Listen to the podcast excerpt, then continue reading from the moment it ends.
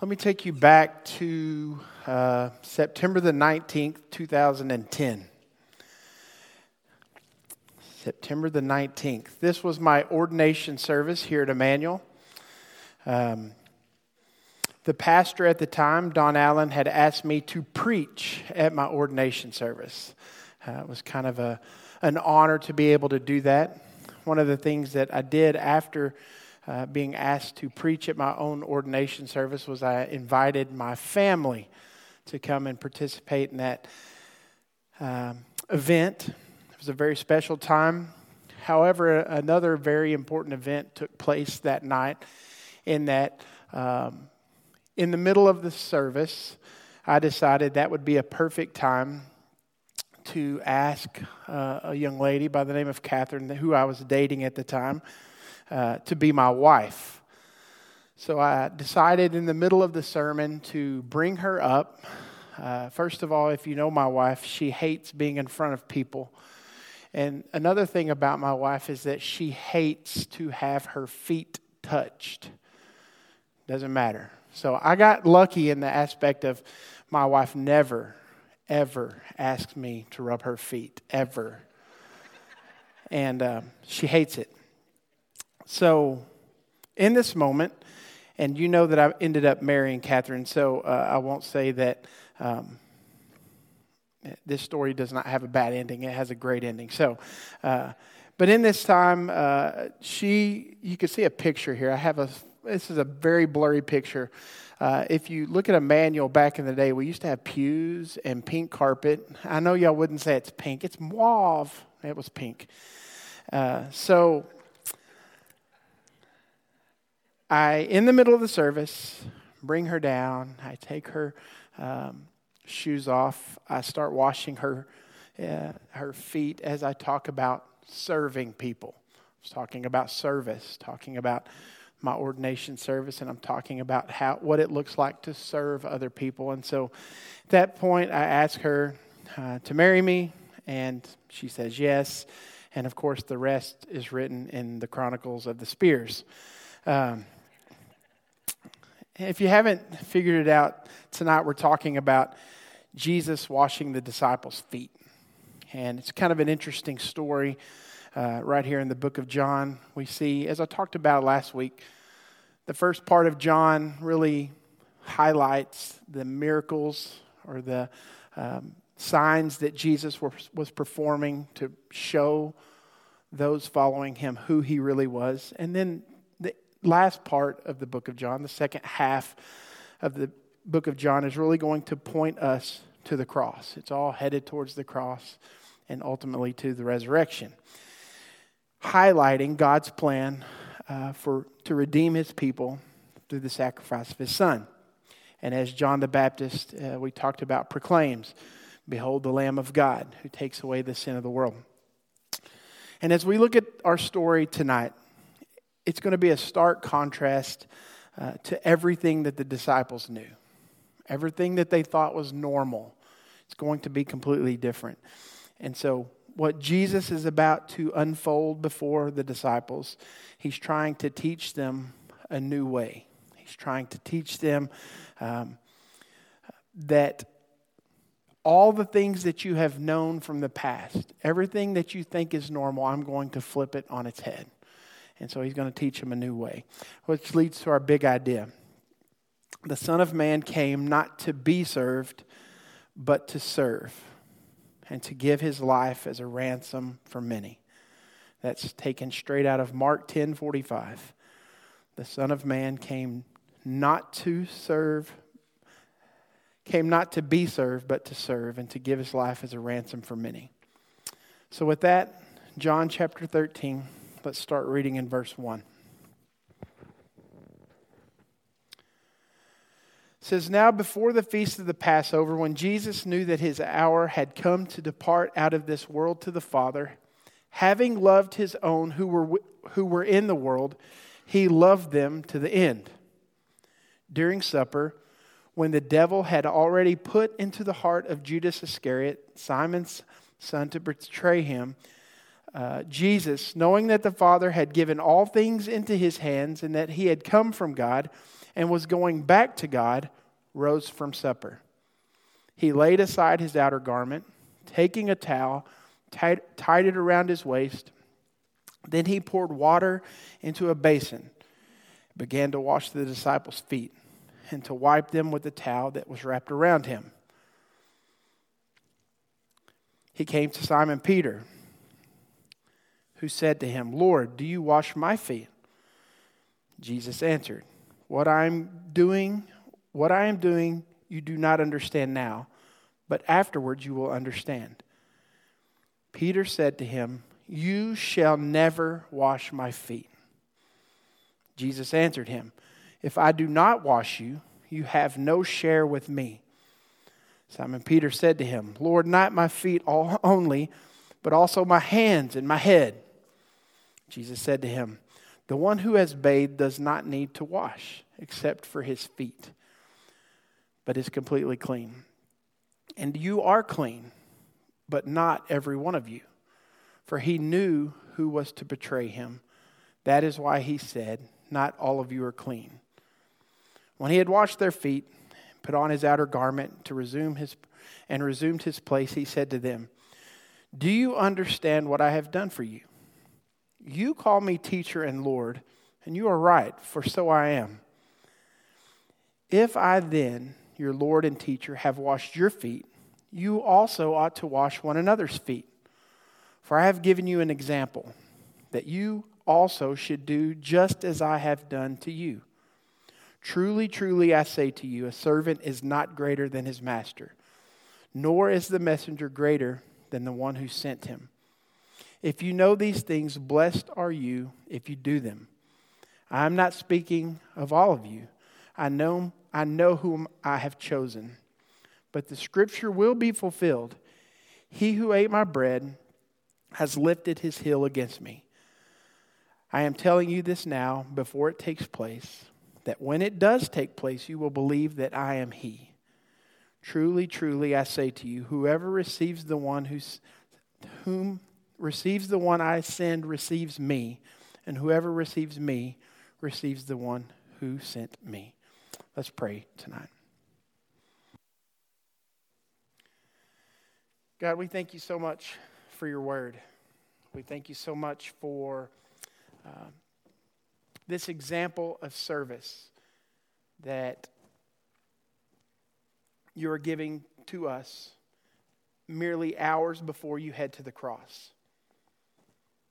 And Father, I pray that um, as we look at this story and we look at our own lives and what you have done for us, we would, in essence, we would uh, try to mimic exactly what you have done for us. So, Father, I pray that you help this scripture to make sense to us. And I pray that we would obey you fully in what you are asking us to do from this text. We ask this in Jesus' name. Amen. All right, so I started telling you about my wife. It's a really funny story of how we met, how God brought us together. Uh, I can't go into all the details because Landon does say um, you only have a set amount of time to uh, tell things. So pick the most important. But to say that Catherine and I are polar opposites would be an understatement. If you know me and you know my wife, you know that we are as opposite as you can get. I am loud, she is not. Uh, she is beautiful, I am not as beautiful. You're welcome. I like noise, I like music. She likes quiet and a book. Um, when I go home on Sunday afternoon, if I want to relax, I will turn on the TV and watch something for leisure. She will go bury her face in the pillow and take a nap. She is incredibly smart. I have to work very hard at learning things. She is very patient. Uh, I am quick tempered. Uh, if you know me at all, you know that to be true. And so I tell you these things because there is absolutely no reason why we should work together. But I'm serious, it works. I don't know why. I really don't, but I thank the Lord every day for her. I love her so much. One of the things that I really love about my wife is the fact that she does not like gifts like other women like gifts. Okay, and let me explain what I'm talking about. Flowers. My wife cannot keep any plant alive. And she says, That's a waste of money. Do not buy me flowers. Chocolates. While my wife loves chocolate, she equates chocolate to extra time on the treadmill. So therefore, she says, Leave the choc- chocolates alone. Her weakness or her favorite gifts are two things. Number one, movie theater butter, uh, popcorn with all the butter on it, extra butter, extra, extra, extra butter, right? She loves movie theater popcorn, tubs of it. She can eat it all day long. Uh, so that's number one. Secondly, she loves acts of service. Uh, this week, I made it a point on Monday to empty the dishwasher because I knew I was going to talk about it tonight. and sure enough, she came home and she said, who emptied the dishwasher? Well, obviously Isaiah and Abigail did not. So um, she loves when things like that take place. When uh, she has this load, she does her. I do all the laundry in the house. I love laundry. I do all the laundry in the house except for hers. I do mine, the kids, the bedding, the towels, all of it. She does hers. I leave hers alone. She always will leave a load in the dryer. Always. The last load in the dryer. I don't know why. That's one of her downfalls, I guess. She's going to hate me when she hears this. Uh, if I'm feeling generous, if I'm feeling kind, I want to serve her, I'll fold the clothes and leave them on the dryer. I don't want to put them up because then it's misplaced. I don't know where they go. So, but freshly clean sheets, she loves it, right? Bed made, freshly clean sheets, top on the priority list. House picked up, the floor mopped, she loves it. She would rather me do those things than buy her anything all day long. Jewelry, nah, mop the floor. That's what I want. And so, those are very high on her priority list. Now, I do these things for my wife because I love her dearly, and I know that she loves me. Uh, she loves me even more when I do these things for her. Okay? But can I let you in on a little bit of a secret? And I know this is going to come as a surprise to many of you. I am not perfect. I mess up. I still, from time to time, will lose my temper. Um, I sometimes don't put the dishes away, go figure.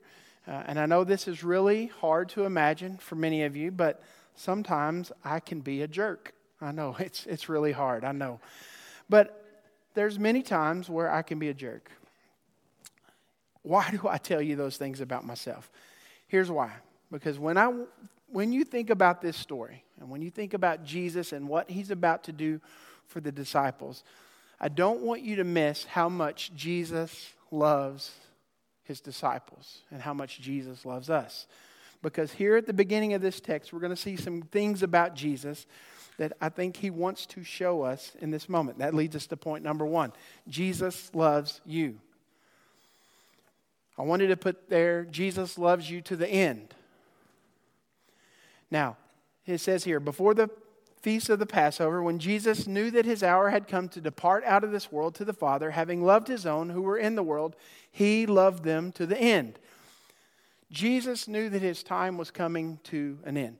All throughout the, the Gospels, he says, It's not yet my time. It's not yet my time. And now Jesus is saying, It's time.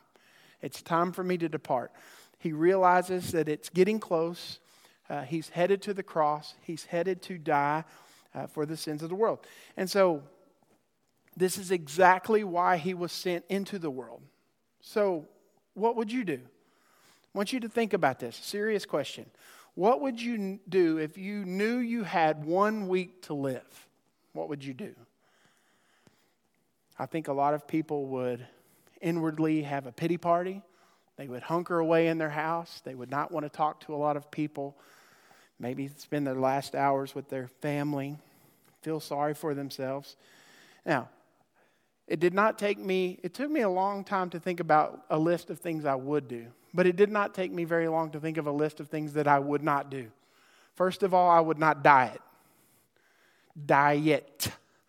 I would eat whatever I want to eat, right? I would not exercise. I don't know about you, but I wouldn't be high on my priority list. I would not go to work. Now, on the flip side of that, I love my job, okay? I'm not going to say that I don't. I love my job, but I probably am not coming in. If I have a week to live, eh, Angie, give me my time off. I'll just, just write it down. But what would you do? There's an old prophet named Tim McGraw. He, he had a song called uh, Live Like You Were Dying. Song about a man, and he gets some grim news. A doctor tells him there's a bad diagnosis, you don't have long to live. And so him and his buddy are talking about, you know, I don't have that much longer left. What are you going to do? And the chorus says, I went skydiving. I went Rocky Mountain climbing. I went 2.7 seconds on a bull named Fu Manchu. Now, I would not do that if I only had a week to live. I'm not getting on a bull, it's not high on my priority list.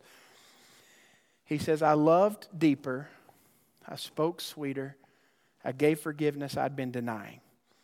And the chorus finishes by him telling his buddy, and I hope someday you get the chance to live like you're dying. Because he looks at things a little bit differently He's coming to the end of his life. And he says, maybe that's what we would do. We would go and we would try to cross off as many of those bucket list items that we have on our list. We would do exactly those types of things.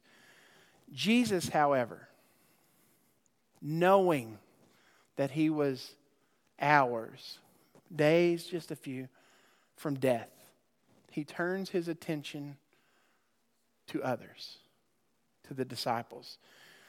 The creator of the universe God in human flesh, hours away from sweating great drops of blood, from being abandoned, from being uh, betrayed, from being arrested, from being beaten, he turns his attention to his disciples. Having loved his own who were in the world. You know, Jesus had spent lots of times with the crowds. He had spent lots of time teaching the crowds. But in this moment, he turns away from the masses on all the chaos and he hones in on his disciples and he wants to spend time with them and he wants to serve them as we're about to see. And in this upper room discourse or this farewell, farewell discourse that uh, you read about this week uh, throughout John, he's preparing these guys, these last things, these last moments he's going to spend with them. And he's going to do the exact last thing that these guys expect. First of all, in going to his death, but second of all, washing their feet. This is not what they would have ex- expected. And so he's going to wash their feet. But he loves them to the end. What does that mean?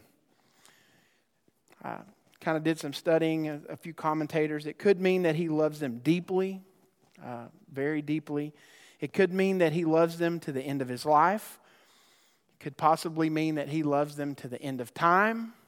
Uh, I think to be honest, the answer to all three of those was probably yes. He did love them deeply. He is going to love them till the end of his life. He is going to love them till the end of time. He loved them to the end.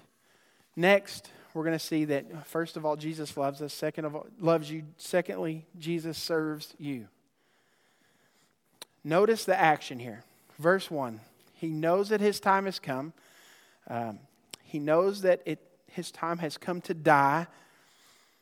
Uh, now, like I said earlier, I think a lot of us would, if we knew we only had a week to live, we would try to get things in order, right? Get all of my affairs in order. Maybe you would hunker down, spend time with family. I know I would. Maybe you would say goodbye, your goodbyes to those that you love the most. Um, go eat your favorite meal, go to Saltgrass, Pat's ribeye, medium, asparagus, wedge salad. Yes, please. But not Jesus. He turns his attention to loving the disciples, to serving the disciples. And look at verse 3. Jesus, knowing that the Father had given all things into his hands, that he had come from God and was going back to God. A few things that are on Jesus' mind are those. He knew that he was being given all authority. All authority in heaven and on earth was his. And he realized that the Father had given him that authority. Secondly, he knew where he was from, he knew who he belonged to. And not just knew who he belonged to, he knew the purpose for which he came. And he also knew first, I have the cross, but I know where I'm going after that. I'm going back with the Father. You know, and it's, if you think about this verse and what's going through Jesus' mind, it's really hard to wrap our brains around it. In this moment, when his time had come, what he's been heading towards the whole time, with all that knowledge, with what was about to happen, how does he respond? He's going to serve. And Jesus is about to completely blow their mind with the act that he's about to do. This isn't typical behavior. Philippians, in the book of Philippians, Paul writes this. It's up on the screen.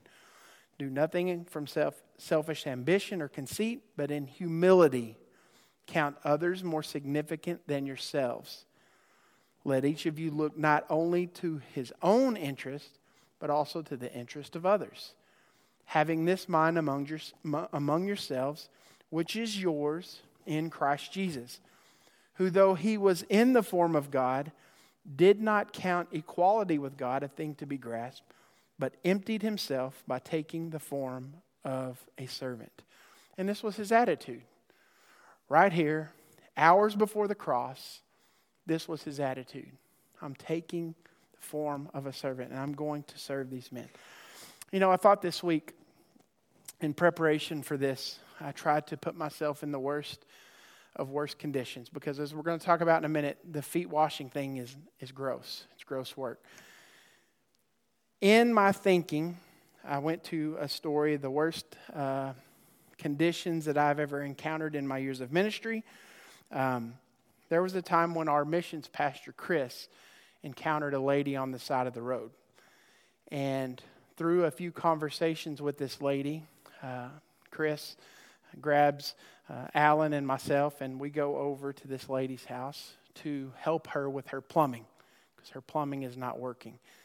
So we go over to her house, and when I tell you that this is the worst conditions I've ever faced, and I think about uh, right now, as, if I close my eyes, I can still kind of smell those smells and remember those sights.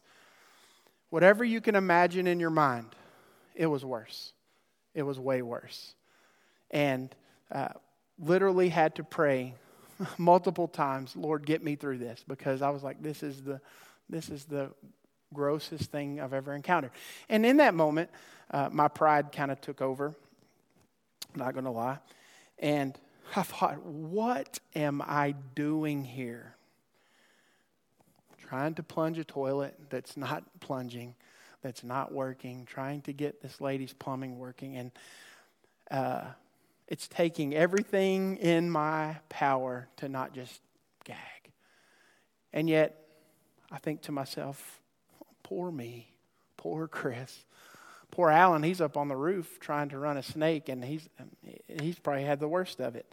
Um, now, I say that because I want you to think about what it must have been for Jesus to step out of heaven, a place where he's worshiped, a place where he's total perfection, fellowship with the Father, and he steps onto this sinful, messed up world where people hate him, people uh, want him to die. Ultimately, he is going to die.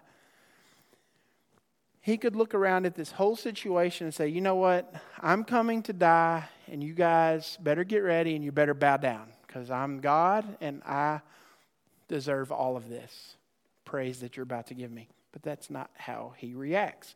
Let's see what he does. Verse 4 He rose from supper, he laid aside his outer garments Taking a towel, he tied it around his waist.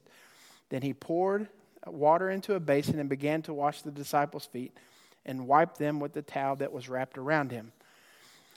So, in essence, he takes off his outer garment, takes this long towel, uh, one to wash the disciples' feet, one to dry the disciples' feet. Um, to do this job of washing feet in this day and age, um, Jewish servants were not even required to do this. It was thought of as below them. So even if you were a Jewish servant within the house, you were not asked to do this. This was a job specifically for women, children, or Gentile servants or slaves. And so I want you to picture, uh, I want you to look at this picture. This is kind of what you would have gotten when they reclined at the table. He gets up from dinner, removes his garment, and they would have been facing inward to the table. You can see how all their feet are facing out. And usually, when you would have a gathering like this, and there was a servant who would wash the feet of those around, it's almost like I don't even want to look at you washing my feet. Just wash my feet, peasant. Get this over with so that I can get on with my meal. That's why the, their face would be towards the table and their feet would be towards the outside. You didn't even want to mess with this was nasty the grossest of gross and if you look at old if you look at middle eastern customs even today it's the ultimate insult to take off your shoe and throw it at someone that's the ultimate, because feet are considered nasty. So to take off your shoe and throw it at someone, it happened to George Bush several times while he would go over to the Middle East. And so um, think of these guys' feet. They don't have Nikes. If they're old, they don't have New Balance. They would wear sandals. And this was in a day where it wasn't cool to wear socks and sandals yet, right? Um, you are laughing because I do that, and it's, it's awesome. Um, these roads that they walked on, they were not for vehicles. The mode of transportation was animals. Those animals would relieve themselves on the road whenever that they wanted to. And so the very roads that you walked on were exactly where the animals would relieve themselves. The dust, the mud, the nastiness, all on their feet. This was a very gross job to wash feet. Like I said, even the Jewish servants were not required to do this. And so, if you were lucky enough to have a dinner gathering and someone said, Hey, we have someone to wash feet, you're like, Yes, this is awesome. You would get your feet washed.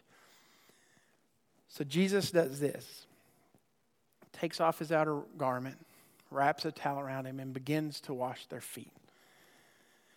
And the disciples respond, What are you doing? Leave it up to good old Peter to get the conversation started. All right? Peter gets a lot of things wrong. And he knows he gets a lot of things wrong. He knows he speaks earlier than he should. And so I think in this moment, Peter's probably like, I got this. Then came to Simon Peter, who said, Lord, do you wash my feet? And Jesus answered him, what I am doing you don't understand now, but afterwards you will, you will understand. Peter said to him, You shall never wash my feet. Got to love Peter. I think we got to love Peter because a lot of us are a lot like Peter. Kent Hughes says this this is the greatest quote of the night. Good old Peter, sometimes the only time he opened his mouth was to change feet. And as I was thinking about to get as he is thinking, I got this right, man. I, I wanna, he's not going to wash my feet. I'm going to stand up. You're not going to wash my feet. Peter says, This just isn't right. You're the master, you're the Lord, you're God. You don't serve us, we serve you. You have this backwards, Jesus. We don't, you need to let us wash your feet. You don't need to wash our feet. And just like Jesus has done all along, he's flipping this story on its head. And just to make sure, I don't want us to always have this Peter bashing thing going on where we just, man, Peter, you're such a goofball. You're such a mess up. You mess everything up. I love how we're going to give Peter some props here because guess what? We are slaves to Christ. And guess what? We do owe Jesus everything. And we owe him our obedience. We owe him our life. So, in essence, Peter has it kind of right. And I love how in verse 13, Jesus ever sa- even says to him, You call me teacher and Lord, and you're right. Guess what? Peter, you hit the nail on the head. But that's not what I'm doing. I'm going to wash you. And that brings us back to our big idea of the night, Mark 10 45. For even the Son of Man came not to be served, but to serve, and to give his life as a ransom for many. Everything that they think they know, Jesus is changing their minds on. Everything that they think is normal, Jesus is changing their mind on. And he tells them, I know you don't understand this right now, but just give it a few days. You're going to get it. You're going, it's all going to make sense. And so, the creator of the world, God made flesh, the Word, the one deserving of all honor and all glory, the one and only Son of God, God Himself, stoops down and He washes the disciples' feet. And included in that was all 12. Don't miss that. All 12. Even the feet of the very man who was about to walk out of the room and turn him over for 30 pieces of silver. He had clean feet, though, right? Jesus stooped down and he served the disciples. So he loves us, he serves us. Thirdly, he cleanses you. He cleanses you. Peter said to him, verse 8, You shall never wash my feet. Jesus answered him, If I do not wash you, you have no share with me.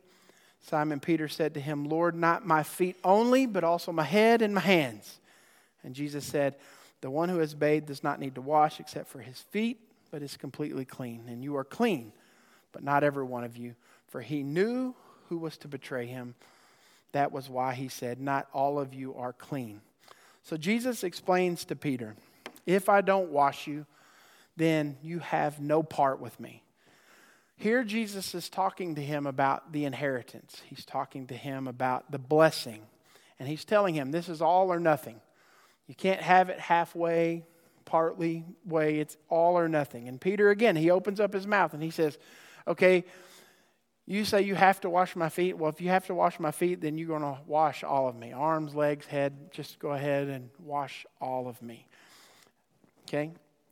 So there's this conversation that's going to happen between Jesus and Peter, and he explains to him that someone who's taken a bath doesn't need to wash, only their feet are dirty. I thought about a Kenyan bath. I actually thought about this as uh, uh, Chris was talking about um, Kenya and the water supplies. I actually thought about sometimes you uh, see Kenyans taking a bath, and it's literally a bucket of water in the middle of the yard and they're standing there and they wash. They stand up and they get the water and it looks freezing cold. I'm like, nope, nope, that would not work.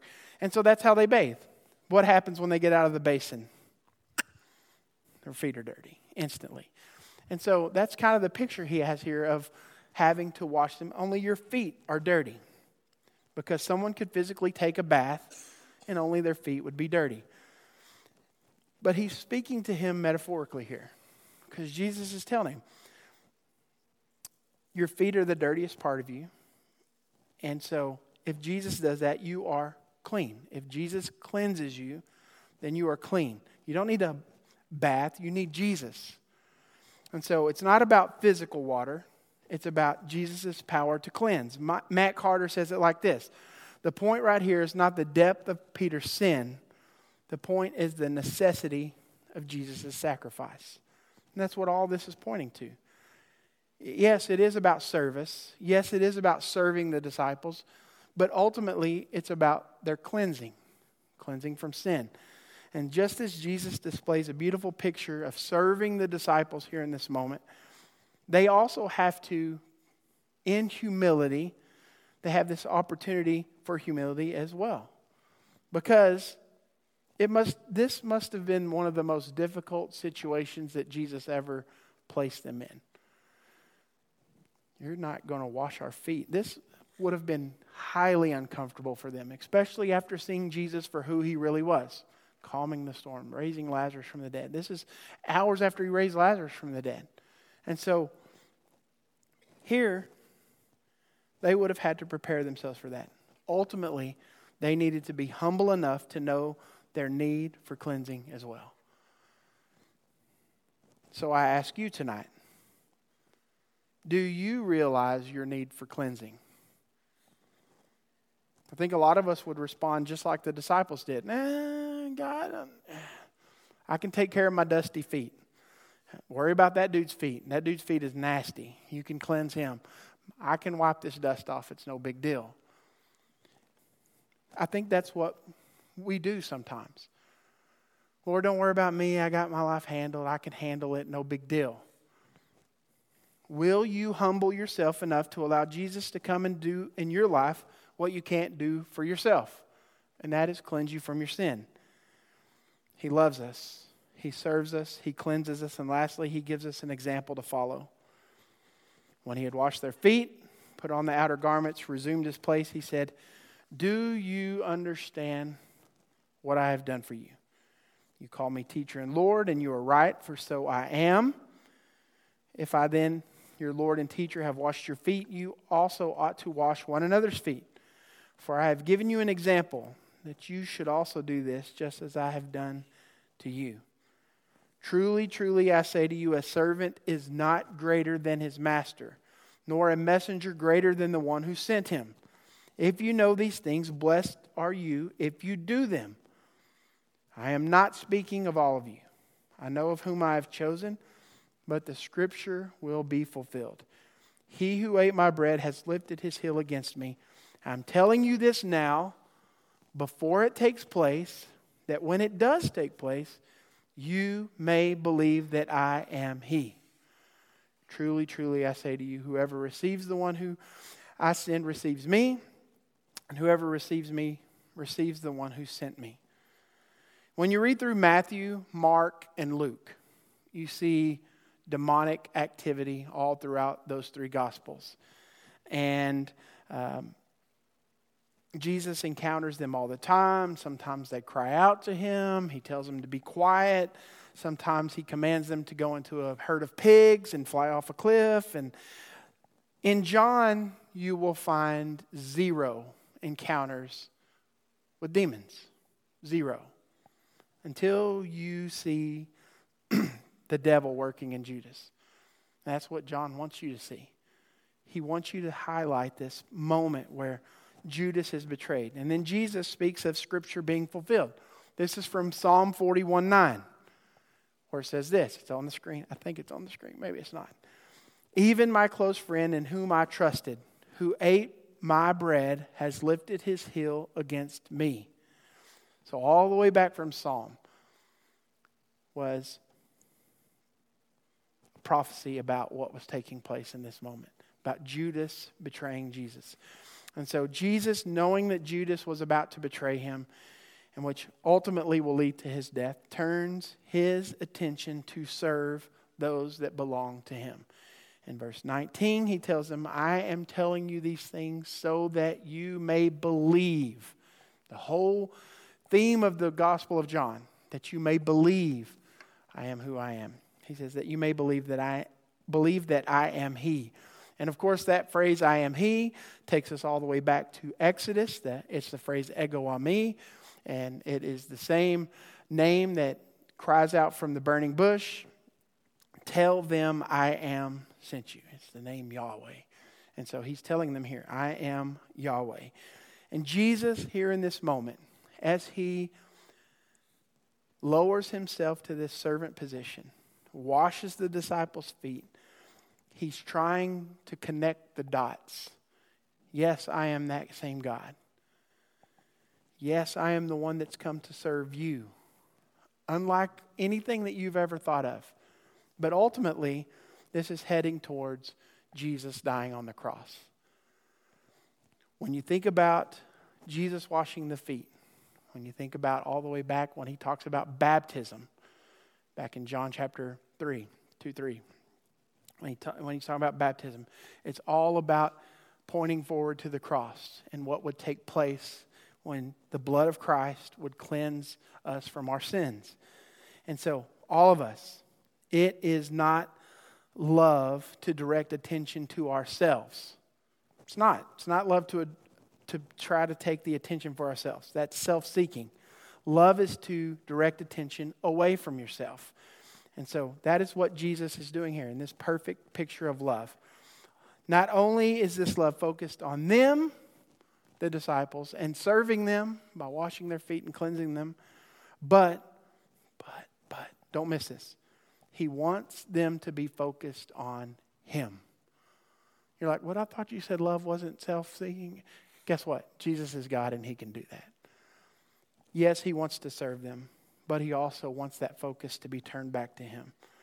If you are the way, the truth, and the life, and no one can come to the Father but through you, you can direct the disciples to see His example of service and sacrifice and point them to do the exact same thing. So, how should we respond to this story today? Because the same call that Jesus uh, spoke to the disciples with in this moment in John thir- chapter 13 is the same call that he calls us to. So, a few takeaways. First of all, we should love others. Jesus, quoting Deuteronomy, talking to a scribe in Mark chapter 12 about what the greatest commandment was, Jesus would reply to him The most important is, Hear, O Israel, the Lord our God, the Lord is one. You shall love the Lord your God with all your heart, with all your soul, with all your mind, with all your strength. And second is this you shall love your neighbor as yourself. There is no other commandment greater than these love God, love others. That's what Jesus would want us to take away from this. We are to love other people. Um, and if you're reading this week, if you're trugging along in our right here in the in in the Gospel of John. You're going to come to John chapter 15 if you haven't read it already, uh, in which he will say this: "This is my commandment that you love one another, as I have loved you." Verse 13, he says this: "Greater love has no one than this, than someone lay down his life for a friend." Yes, that verse is after what we're talking about tonight. And Jesus will tell them before he goes to the cross, greater love has no one than this, he lay down his life for his friend. You are to love one another as I have loved you. And Jesus wants those who are following him to love people. People will know that you are my disciples by how you love one another. Jesus wants us to act the same way even today in 2022. Secondly, we serve others. We should serve others. Now, I had a ton of verses that I wanted to input here, but I'm not going to because there's a ton. I searched a ton of verses that talk about service to other people. Um, this entire passage that we read tonight is about serving. And if there is not a better picture of humbling yourself enough to be the God of the universe, to be the creator God, and to stoop down and to do the lowliest of jobs to serve the disciples, to show them ultimately a picture of what he would accomplish on the cross. But he's showing them this is how you should treat one another. Doesn't matter what you think. It doesn't matter how you think you need to be treated or what you're above and what you're not above and what you can or can't do. Jesus gives us the most beautiful picture of how we are to serve others. And in just a matter of days, the picture of washing the disciples' feet would mean more to the disciples as Jesus would be hanging between heaven and earth and would breathe his last breath to pay the penalty for our sins. And just as the serpent in the wilderness was lifted up, so the Son of Man was lifted up.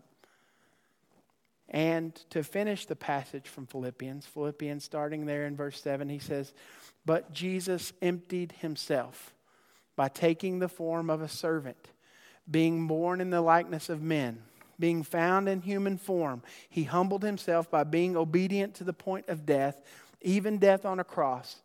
Therefore, God has highly exalted him and bestowed on him the name that is above every name, so that the, at the name of Jesus every knee should bow in heaven and on earth and under the earth, and every tongue confess that Jesus Christ is Lord to the glory of God the Father. He came to serve by laying down his life. That is what the feet washing was pointing us forward to the cleansing blood of Christ that he shed on the cross for you and for me. So he came to love us, so we should, we should love others. He came to serve us, so we should serve others. Lastly, we should point people to Jesus. We need to be proclaiming to a lost and dying world who Jesus is. And as the entire Old Testament is pointing forward to the cross, and as the entire New Testament is pointing us backwards to what Jesus accomplished on the cross, that's exactly how we are to live our lives. We are to say, Look at Jesus. Look at what he has done for us. And we do that by how we serve others, by how we love others. And we point people to Jesus. We act this way, we live this way because of what Jesus has done for us on the cross. So, how should my life look differently knowing what Jesus has done for me? Or the fact that Jesus would do this for me.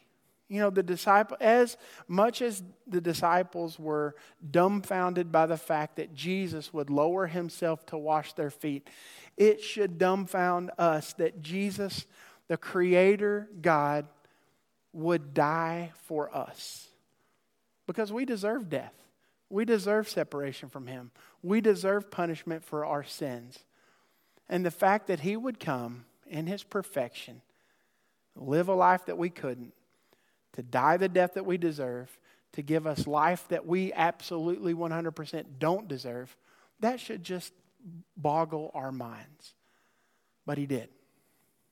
Because God so loved the world that He gave His one and only Son, that whoever would believe would not perish but have eternal life. Does that change how we live?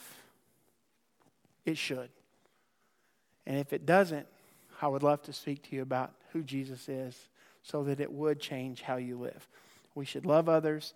We should serve others. We should point people to Jesus because He first loved us. He first served us. And He died for us, cleansing us from our sins. Let's pray tonight.